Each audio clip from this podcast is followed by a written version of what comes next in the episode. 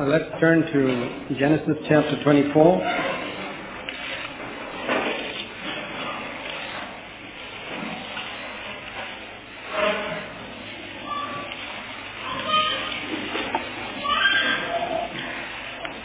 Genesis twenty-four verse one.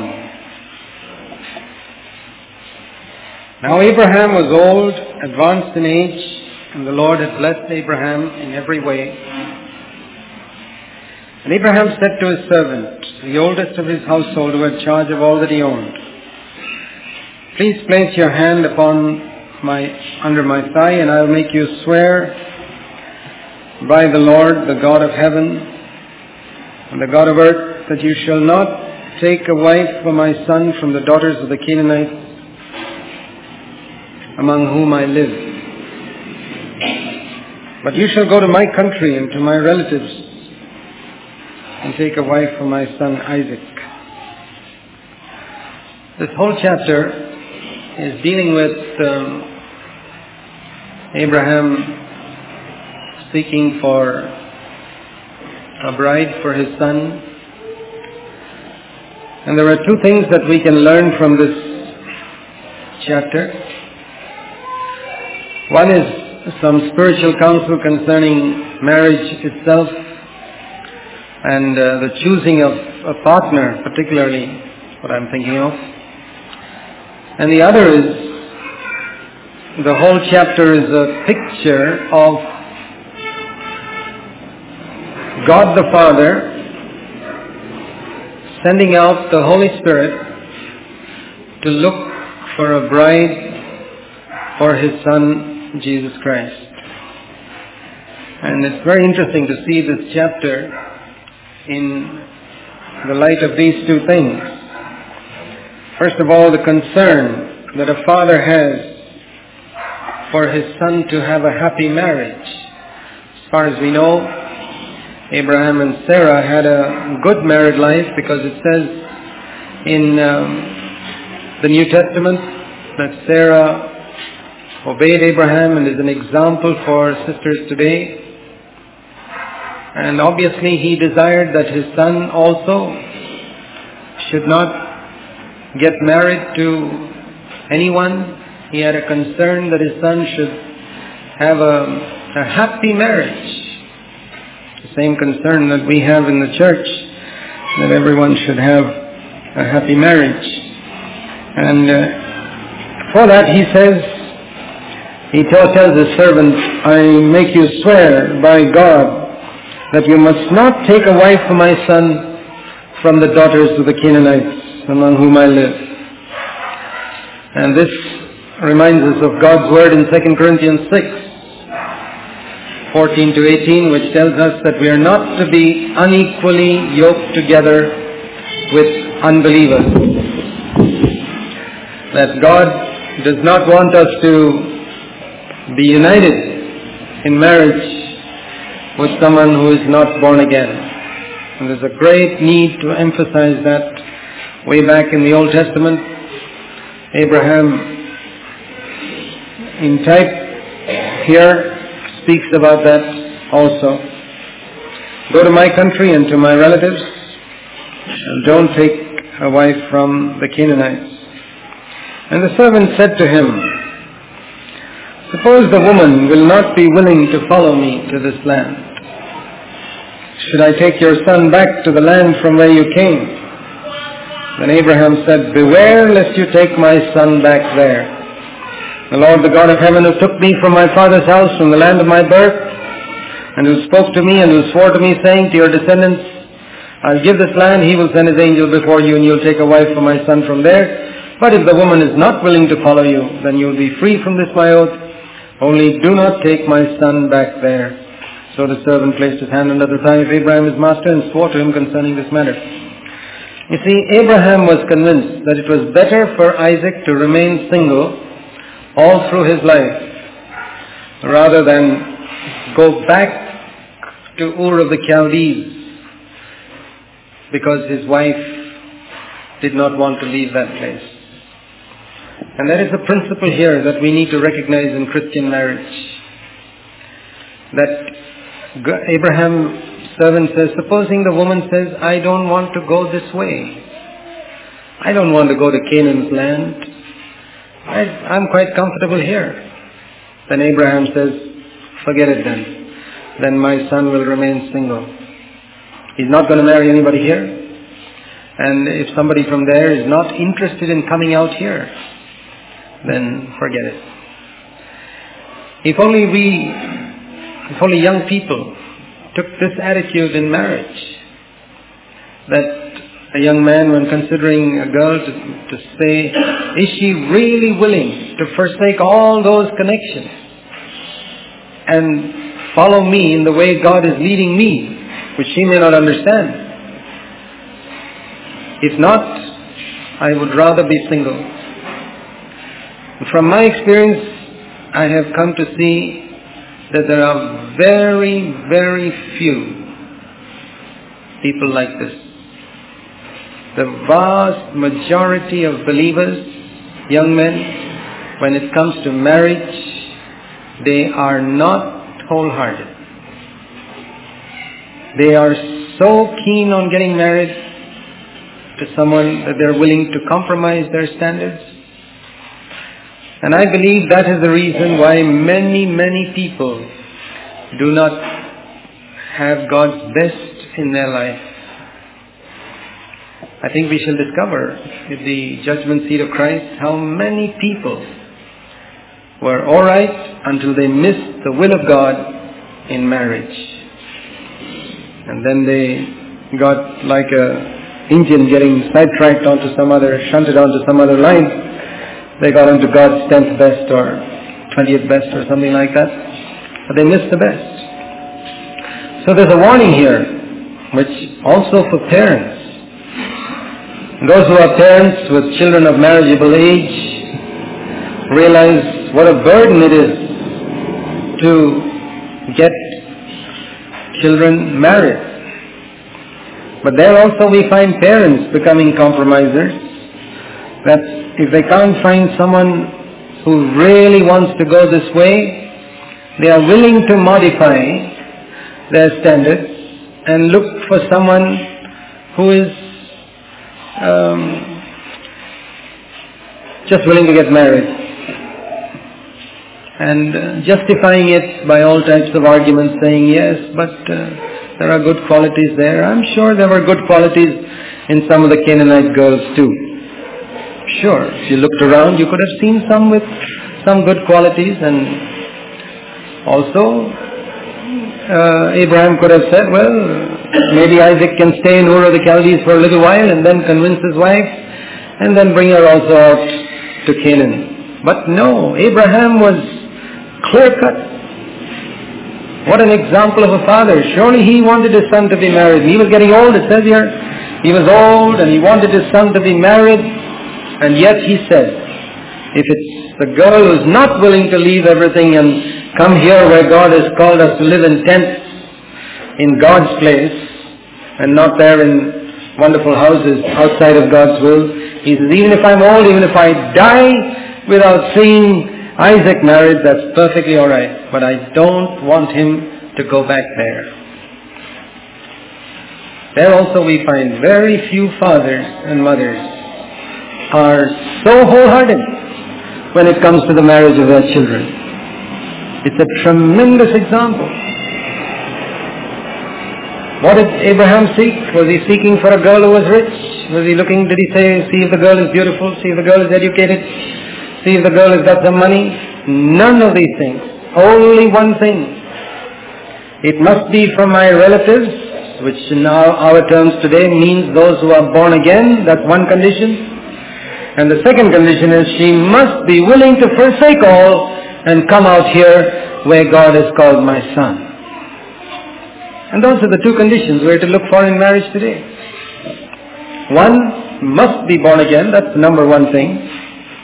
There are good girls, even among unbelievers. Some Canaanites are very good, well behaved, but they are not born again. And the second condition is that the girl must be willing to forsake all and follow the Lord and be where her husband is in following the Lord. And blessed is the young man who is firm in this, to the point where he says, I would rather be single than get married to someone who is half-hearted. And the father and mother who say, I would rather my child be single, I would rather I die and see my child unmarried than see him or her married off to someone who is not really wanting to go all the way. Around us we have the sad spectacle of people who've not bothered about these things. They say, I've come to an age now, I'm twenty-eight, I'm twenty-seven, I have to get married to somebody or the other. If I don't find someone who's willing to go this way, then at least halfway. If they're not willing to come all the way to Canaan's land, we can settle down halfway somewhere, and usually after a little while they're dragged all the way back to Mesopotamia again. So we've seen, we've seen that again and again and again. I believe that there are more young people who have missed the ministry God has for their lives through a wrong marriage than perhaps through any other single mistake they've ever made in their whole life. Because they looked for earthly qualifications. Somebody looked at a pretty face and said, yes, she must be spiritual. Somebody else looked and said, he must be a graduate, must be educated. Yeah, there are people who have looked for these things. And go and look at those marriages today, there are problems. There are problems. The pretty face, it's not all pretty inside, and the graduate has got it all in the head but not much in the heart, and there are problems. And so we need to come back to the standards of God's Word. And then we read in verse ten, then the servant took ten camels from the camels of his master and set out with a variety of good things of his master's in his hands, and he arose and went to Mesopotamia, to the city of Nahor. And he made the camels kneel down outside the city by the well of water at evening time, the time when women go out to draw water. And he said, O Lord, the God of my master Abraham, please grant me success today, and show loving kindness to my master Abraham. Behold, I am standing by the spring, and the daughters of the men of the city are coming out to draw water. And now may it be that the girl to whom I say, please let down your jar so that I may drink, and who answers, drink and I will water your camels also, may she be the one whom thou hast appointed for thy servant Isaac, and by this I shall know that thou hast shown loving kindness to my master. And there we can also see something further, that in seeking for a partner for Isaac, having arrived in his hometown, he knew that Abraham had said, you've got, got to get one of my relatives. And of course, he could have gone there and found out where Abraham's relatives were and gone to their house, but he doesn't do that. He says, Abraham's relatives may have many girls in their midst. Which one will be the one for Isaac? You see, Uh, applying it to today, we can say there are many believers, there are many believing sisters, but which is the one whom God has chosen? That was this servant's concern. Which is the one whom God has chosen? And so he prays. And because he prayed in sincerity, he got an answer. He asked for a very clear sign, and he asked for a difficult one. See, sometimes when someone's pretty keen on marrying someone, they may ask God for a sign, but we got to count on our flesh there. But we can ask for a sign which can very easily be fulfilled, because we want to get married to someone. We got to be careful there when we ask for signs. If you want to ask God for a sign, ask for a really difficult one, and uh, then you'll know whether it's God or not. He asked for a difficult one. Just think of that. He stood by the well of water, verse eleven, at evening time. He didn't go to the little social club in Ur of the Chaldees to see the sophisticated girls who would come there to see if one of them would be suitable for Isaac.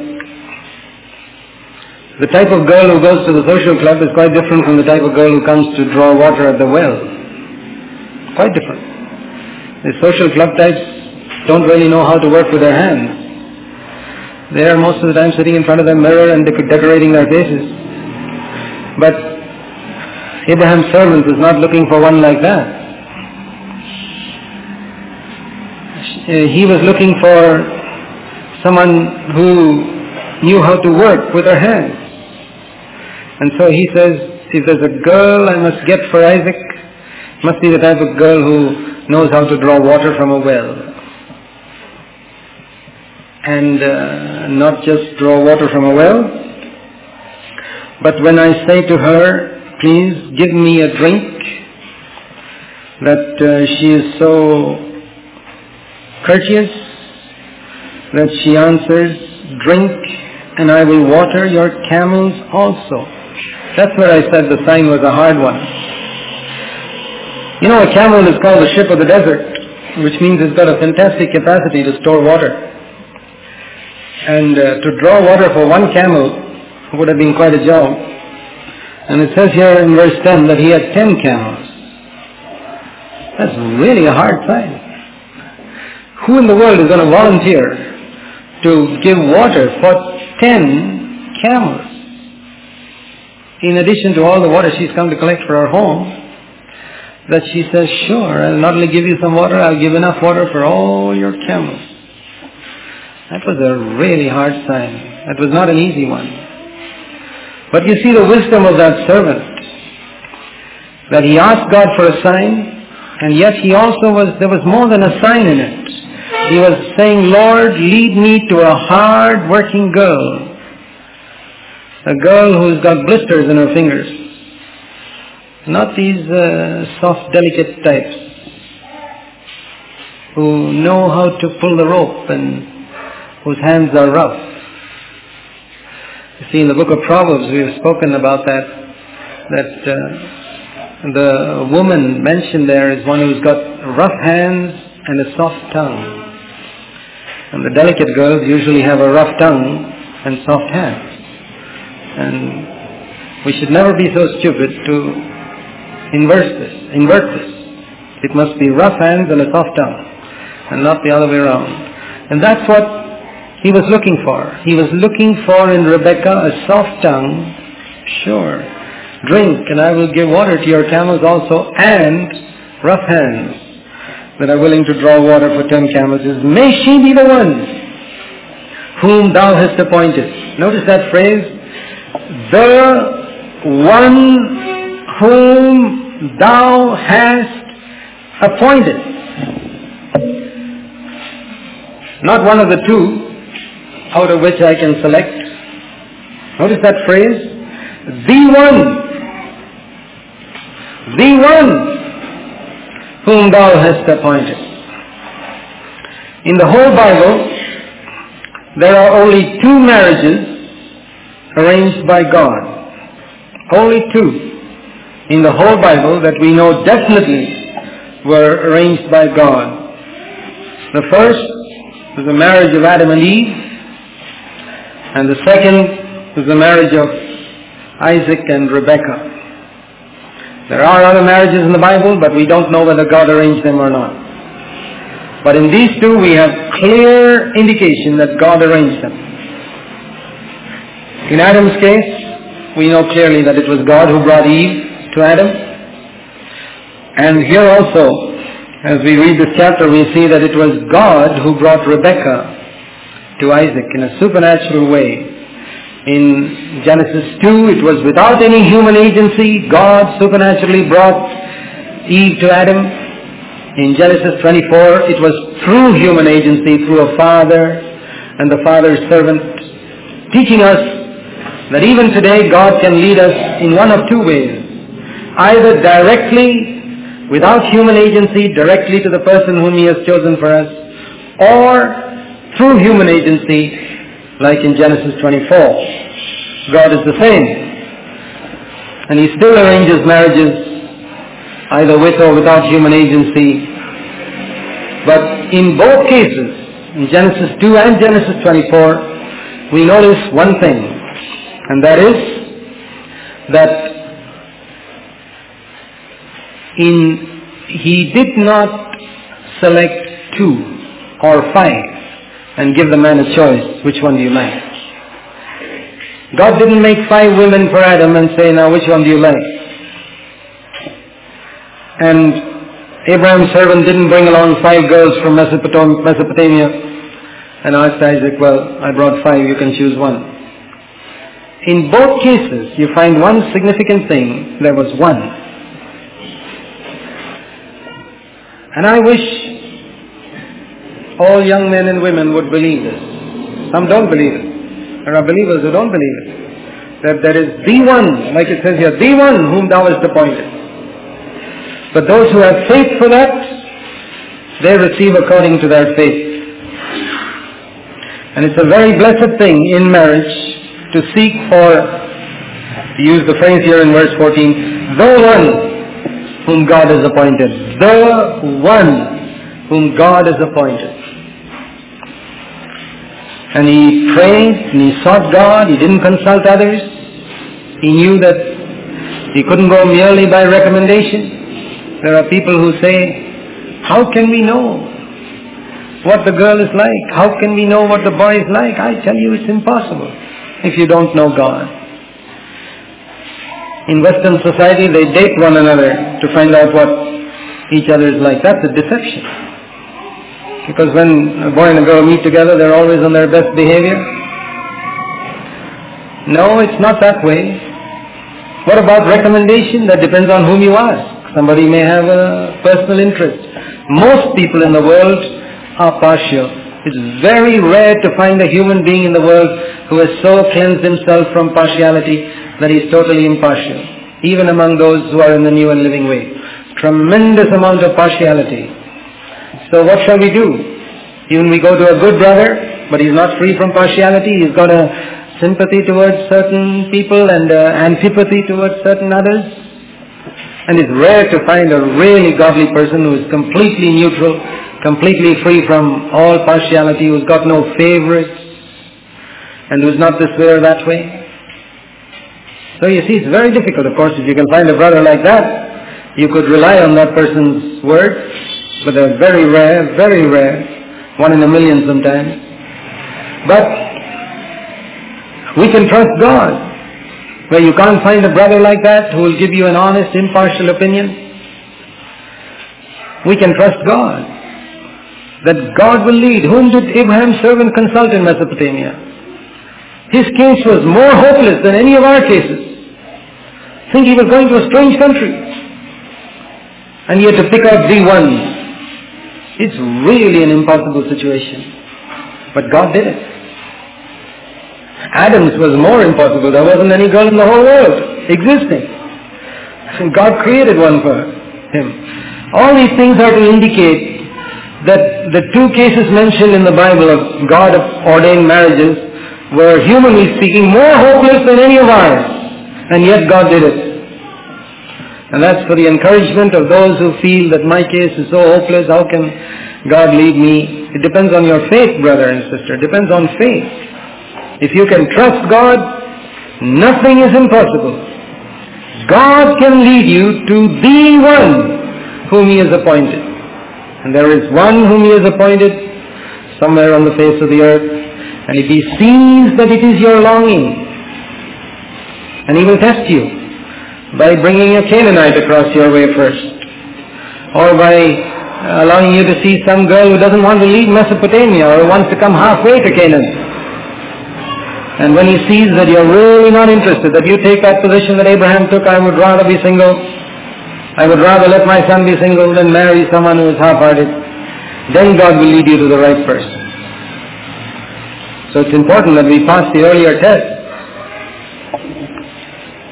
and seek God's best in this. And then we read, it came about before he had finished speaking. It's a very wonderful promise in Isaiah, I think sixty-five, it says, before they pray, I will answer, and while they are yet speaking, I will hear. Before they call, I will answer. Because your Heavenly Father knows that you have um, the need of these things, we read Isaiah sixty-five twenty-four.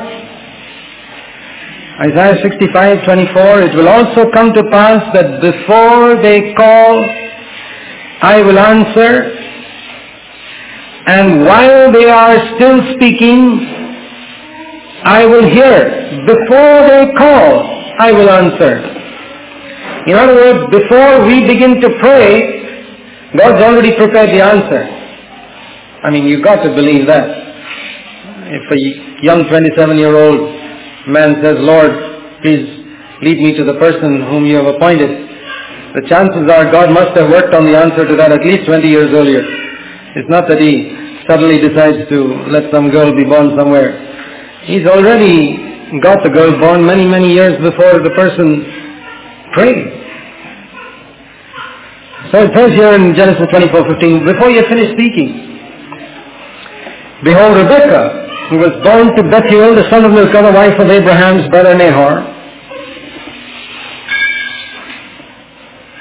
came out with a jar on her shoulder. It's amazing, the sovereign leading of God. I want you to just think of this, the beauty of it. This man had traveled for four hundred fifty miles, all the way from Canaan to Mesopotamia, and he had probably taken thirty days. And think of the timing, that the, God got it all worked out so wonderfully that the moment this chap lands up at the well after this thirty-day long journey the, and prays this prayer, the next girl who comes there is Rebekah. You can't arrange it better than that. It's amazing what God can do. He's got it all worked out when Rebekah should start from her home, and timing it so that by the time this person comes to the well and prays about it, she'll be near the well, and she's there. It's amazing what God does in this area, if you can have faith. This whole chapter is a beautiful picture of the sovereignty of God in bringing two people together at the right time. That that person starts out from on this long thirty-day journey at the right time, and this girl starts out on her fifteen-minute journey from her home at the right time. And they meet bang on time at the well. Think of that. It's wonderful. You can't do it better than God. And blessed are those who can commit their cause to God and let Him work it out all, work it all out for them. And then we read verse sixteen, and the girl was very beautiful, virgin, no man had relations with her. She went down to the spring and filled her jar and came up. Now, it must have been obvious to Rebekah that this man standing here is a stranger. She must have been coming to the well every day, and she'd never seen this man before. And you know what curiosity is like? To gaze at who is this strange fellow here. And you see there's nothing of that in her. There is a modesty and a reserve in her. She's got nothing to do with him. She just goes up to fill her jar and she goes home in the appropriate way for a girl. No need to talk unnecessarily to the men standing at the well, the strange man, and to talk to him and say, where are you from? And to say, strike up a conversation. There are things we can learn from there, sisters. The modesty and reserve that is becoming of a girl. It's alright for men to talk like that, but there are ways in which a man can talk in which a girl should never talk. And that's what we see in Rebekah, a modesty and a reserve in talking, in not talking to men unnecessarily. Have you got that, sisters? A modesty and a reserve in not talking to men unnecessarily. And then, as she was going off, the servant ran to meet her and said, please, let me drink a little water from you. And she said, drink, my Lord. And you see something of the respect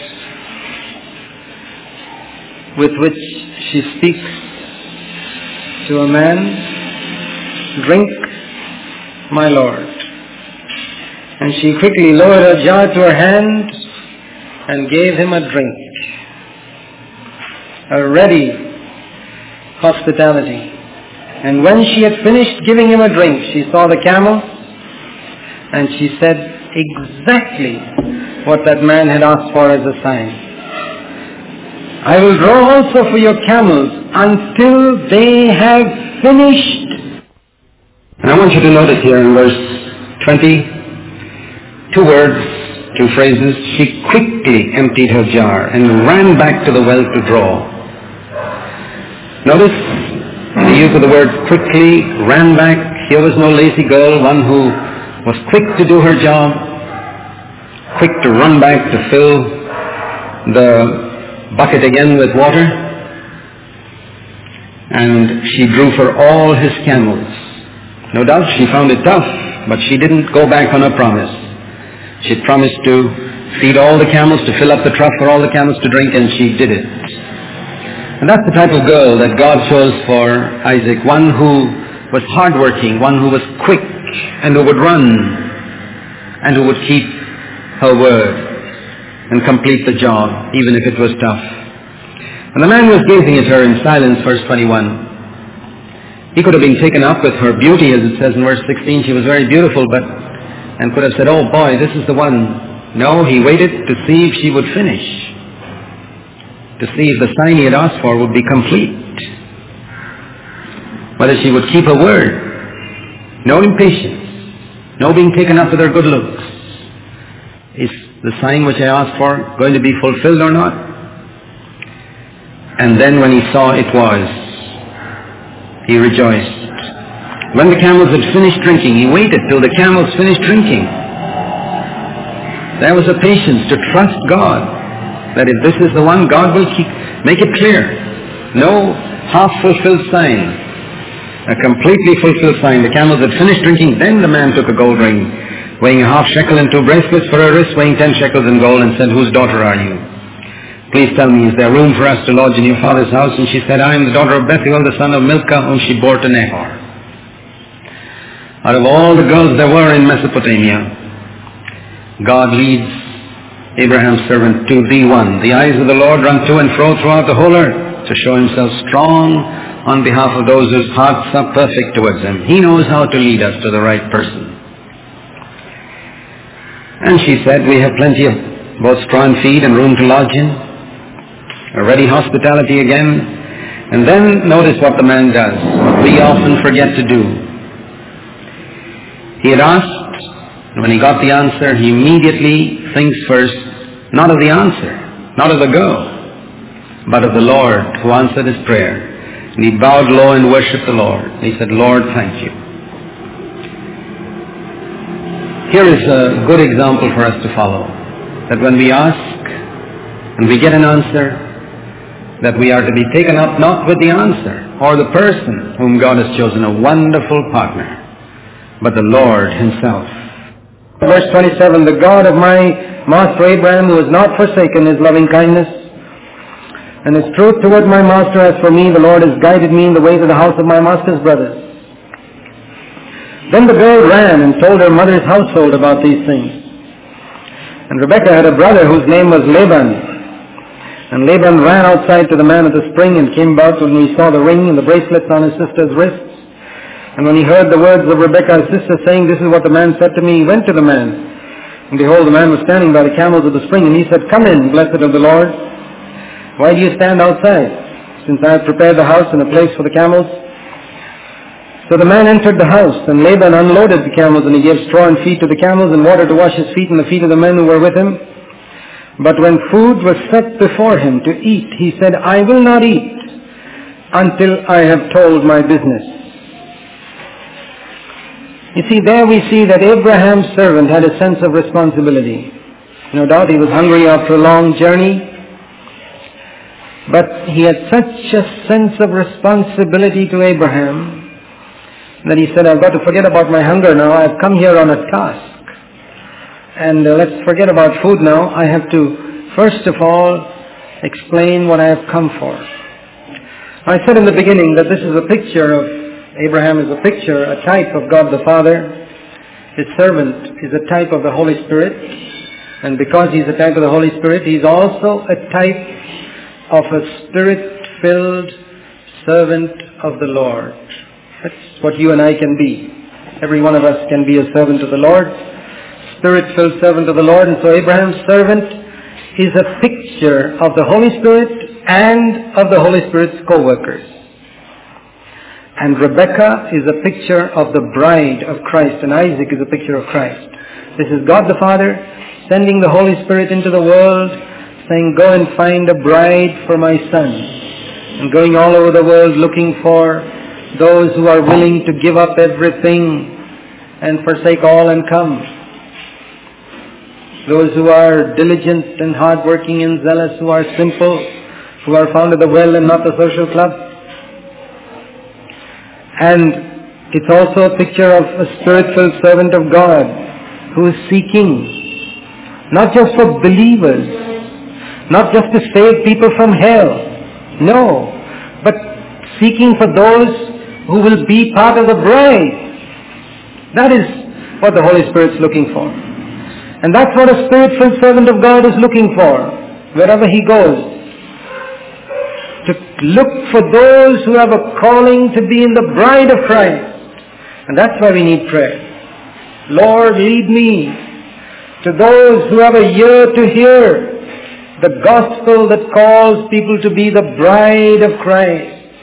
That's what we can learn from Abraham's servant. Lead me to that one person. There may be one hundred and one good people here, but lead me to that one person whom you have a calling for to be in the bride of Jesus Christ. And when he found such a person, he forgets all about his food. Just like Jesus.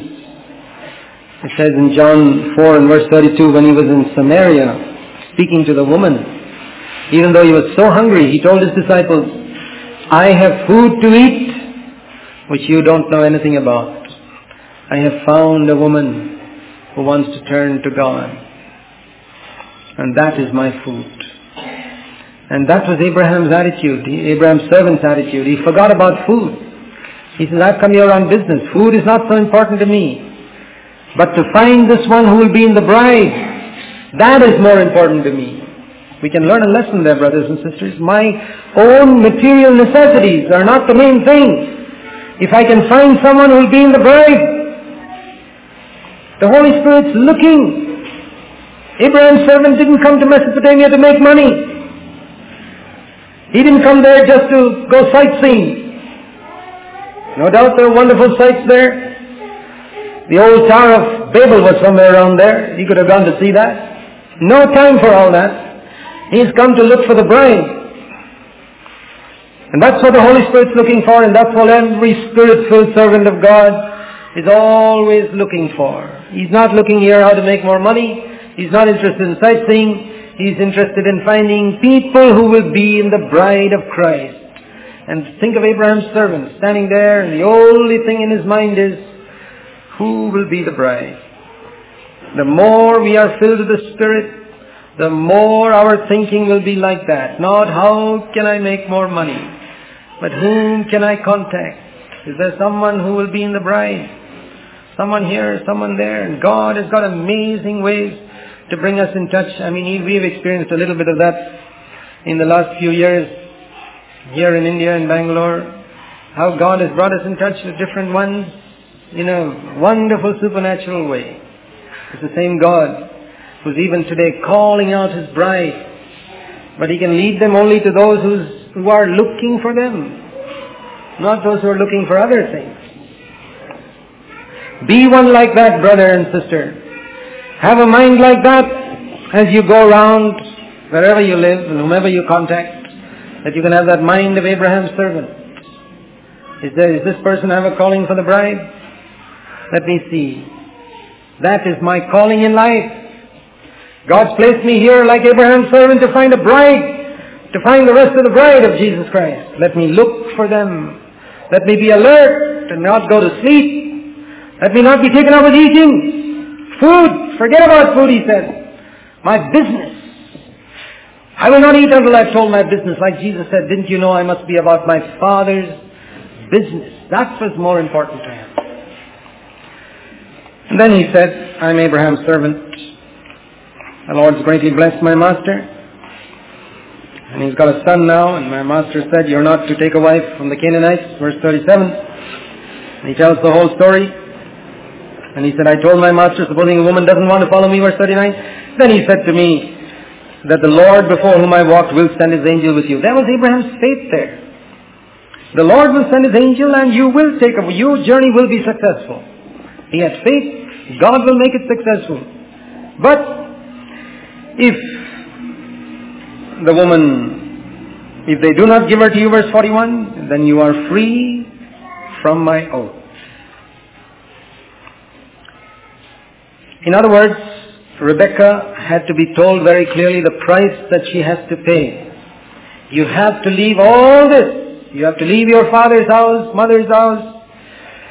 Forget your relatives now and go to be where your bridegroom is, where God is calling him.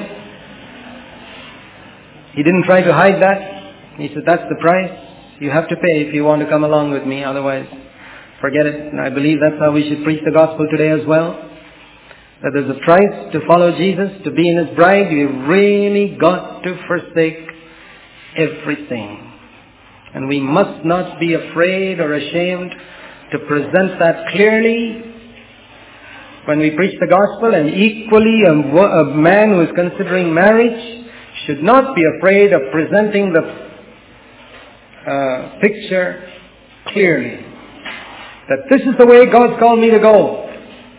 It's a hard way. People will misunderstand. You want to follow? If you want, all right. If you don't want, then obviously you're not the one God has chosen for me. Finish. Think of the dignity that a man has. As I said, it's rare to find such young men, but I trust there will be more and more in our midst like that, who will take that position, who have the dignity to believe that if they stand up for God, God will give them the best, the one whom he has appointed. And so he describes the story, how he came to the spring and how he asked for a sign and how Rebekah came along at that time, describes the whole event and how he discovered that that was Abraham's brother's granddaughter, and how he worshipped the Lord for, look at that verse forty-eight, I bowed low and worshipped the Lord and blessed the Lord, the God of my master Abraham, who had guided me in the right way to take the daughter of my master's kinsman for his son. The Lord who guided me in the right way. Beautiful phrase in relation to finding a marriage partner. The Lord who guided me in the right way, because he did not ask God for a pretty girl, he did not ask God for a rich girl, he did not ask God for an educated one. The only condition he had was that she must be hardworking. Born again, one who is willing to go where the husband is, and hardworking, a soft tongue and hard hands. If we follow that example, we can't go astray. And if we seek God in prayer, on top of it all, God will lead, even today, young people to the right person. And then he says, now you've got to decide, he says, if you're going to deal kindly and truly, tell me, and if not, let me know that I may turn to the right hand or the left. No compulsion. No trying to force them. He says, here's the price you have to pay. Tell me yes or no. Then Laban and Bethuel answered and said, the matter comes from the Lord, so we cannot speak to you bad or good. It's very wonderful when we can go into marriage and say, the matter comes from the Lord.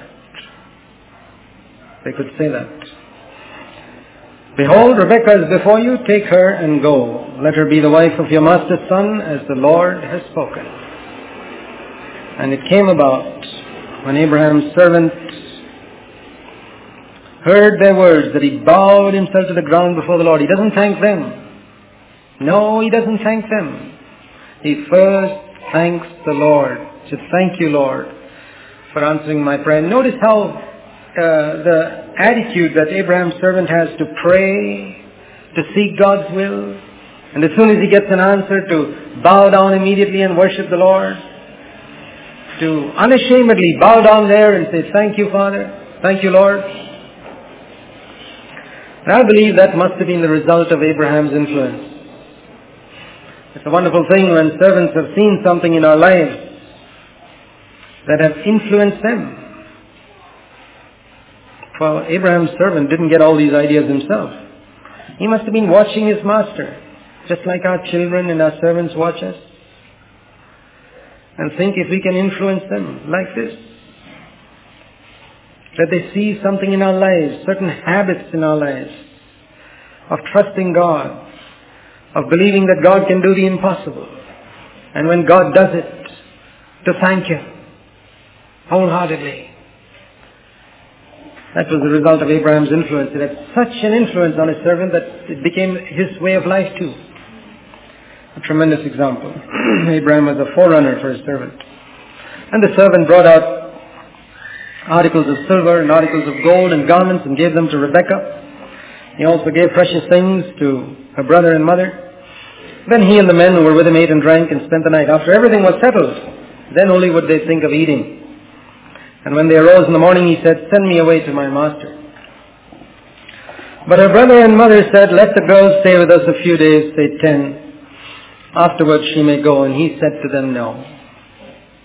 Do not delay me. I thought of that. Why couldn't he wait for ten days? After all, they were never going to see her again. Sounds a bit unreasonable, not to let her stay for ten days more. But he says, no. Send me away immediately. I've done my job and I've got to take her. She's lived with you all these years. What are ten more days going to do now? Let's go. If you've decided, you don't have to wait ten days. If your longing is for your bridegroom, you can quit your father's and mother's house immediately, not after ten days. And he said to them, don't delay me, since the Lord prospered mine. They said, we'll call the girl and consult her wishes. There again, she has to choose. Just like today, each individual has to choose. Do I want to pay the price to be the bride of Christ? And they called Rebekah and said to her, will you go with this man? She said, I will go.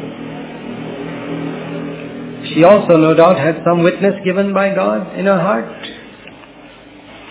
And thus they sent away their sister Rebekah and her nurse with Abraham's servant and his men, and they blessed Rebekah and said to her, may you, our sister, become thousands of ten thousands, and may your descendants possess the gate of those who hate them. Then Rebekah arose with her maids, and they mounted the camels and followed the man. So the servant took Rebekah and departed. He was a pretty wholehearted man to travel for thirty days and not even to take a rest and start immediately on a thirty-day journey back. What a zealous servant, zealous to bring the bride to the bridegroom. And that's the tremendous challenge for us, for that is our calling also, as I said, to look around for those who have the calling to be in the bride of Christ and to be zealous to bring them without delay to the bridegroom. And it's just in that one verse that we have a description of four hundred fifty, the four hundred fifty mile journey back to Canaan, the thirty day journey through wilderness, desert. It's a beautiful picture of the journey of the bride of Christ today, the long journey to the bridegroom. And all that way, Abraham's servant guards Rebekah as a precious treasure. If they were sleeping in some dangerous place, I think Abraham's servant would have stayed up the whole night, because he had a precious treasure to guard, to care for. And it's very wonderful when we think of how the Holy Spirit seeks to preserve us as a pure bride for Christ in this long journey, this long wilderness journey, with many trials, many temptations, many handsome young men coming along, looking at Rebekah, perhaps wanting to marry her, and there is Abraham's servant, like Paul says, I have betrothed you to one person, there's a godly jealousy in me, he says in Second Corinthians eleven. And I will not allow your affections to be taken away from Christ, to whom I betrothed you, to all these other things that attract you in the world and in the flesh. Paul was like Abraham's servant, a zealous, spirit-filled servant of God. So we can learn two lessons there. One, how the Holy Spirit preserves us as individual believers on this long journey till we meet our bridegroom. And the other is how we are to be shepherds to those who are younger to us, to preserve them in a godly jealousy in the church, to be protected from the influences of the world that would corrupt them, preserve them. And I can imagine how he would have been talking to Rebekah only on one subject all those thirty days. You know what that would have been? It would not have been doctrine. The subject of their conversation would have been Isaac. And that's what the Holy Spirit seeks to do for us too in this long journey. Jesus said, when the Holy Spirit has come, He will take of the things which are mine and show them to you. The Holy Spirit seeks to tell us more about Jesus in this long journey till we see the bridegroom face to face. Are you hearing him? Are you hearing the Holy Spirit showing you the beauty of Jesus?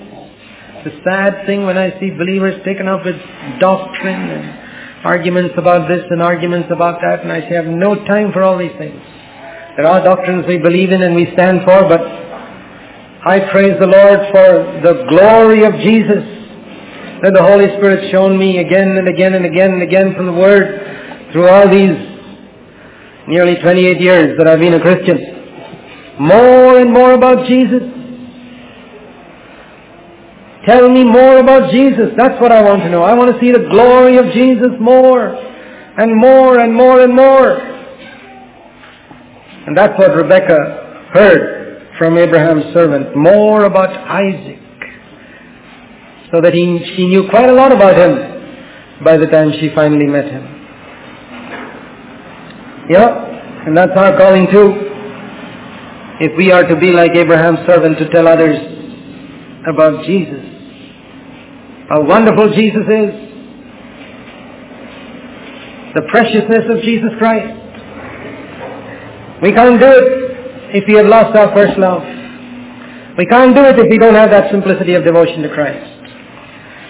Then finally it says Isaac had come from going, was, had come from going to Beer Lahai Roi, for he was living in the Negev, in the desert. And Isaac went out to meditate in the field toward evening. It's a beautiful picture of this man who is at rest. He's not all, he's not running around in circles. He's just going quietly to meditate in the field. Sixty days have gone by.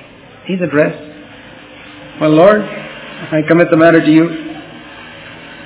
Like Adam, at rest. And he lifted up his eyes and looked while he was meditating, praying. Before he calls, the answer comes. And the camels were coming. Wonderful answer to prayer. God had not forgotten him.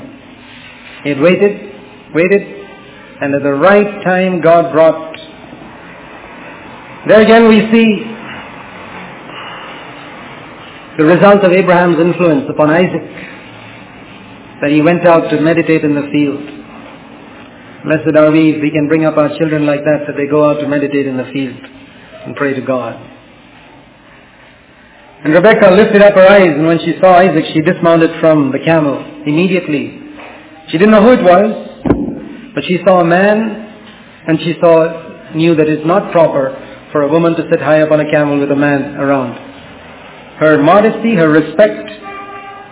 And she said to the servant, "Who is that man walking in the field to meet us? Doesn't know who it is. That's my master." And immediately she took a veil and covered herself, her modesty. Not one of these modern types who run up and say hi. She wasn't a door. She was a wall. She covered herself. Lessons to learn. And the servant told Isaac all the things that he had done. Then Isaac brought her into his mother Sarah's tent. And I want you to see something very beautiful here. We talk about falling in love and then getting married. It was the other way around here. Isaac got married and then loved his wife. It says he took Rebekah. First she became his wife and then he loved her. Thus Isaac was comforted after his mother's death. That love followed the marriage. How did he find the girl? Not because he fell in love with her, but because it was God's choice. You see, this is where the world's gone astray. The world says, "I've fallen madly in love with this girl. I can't think of anybody else. Yeah, she's spiritual, she's wholehearted, but you're madly in love with her. That proves that you're wrong. That proves you're not a disciple." We got to be madly in love with Jesus Christ, that we want so much want His will, that we will not set aside that will for any human being. Those are the type of people whom God can pick up and fulfill a ministry to build up the church in the days to come. And I want to exhort every young brother and sister to rise up to that challenge. Don't get into the stupid worldly habit of falling in love with someone. But say, "Lord, I want to be guided by your choice. You've called me on this earth for a task, for a ministry, not to just drift along like a believer and just, all right, I get victory, a little bit victory over my anger and my lust and work out my salvation." There's more than that. There's a task to build a church. But you've got to be tested. You've got to be proved. Be wholehearted. God needs many young men and women who will put Him first, who will put His choice. And then when God has chosen and made it clear, He loves her wholeheartedly. A good example for us to follow. That's that.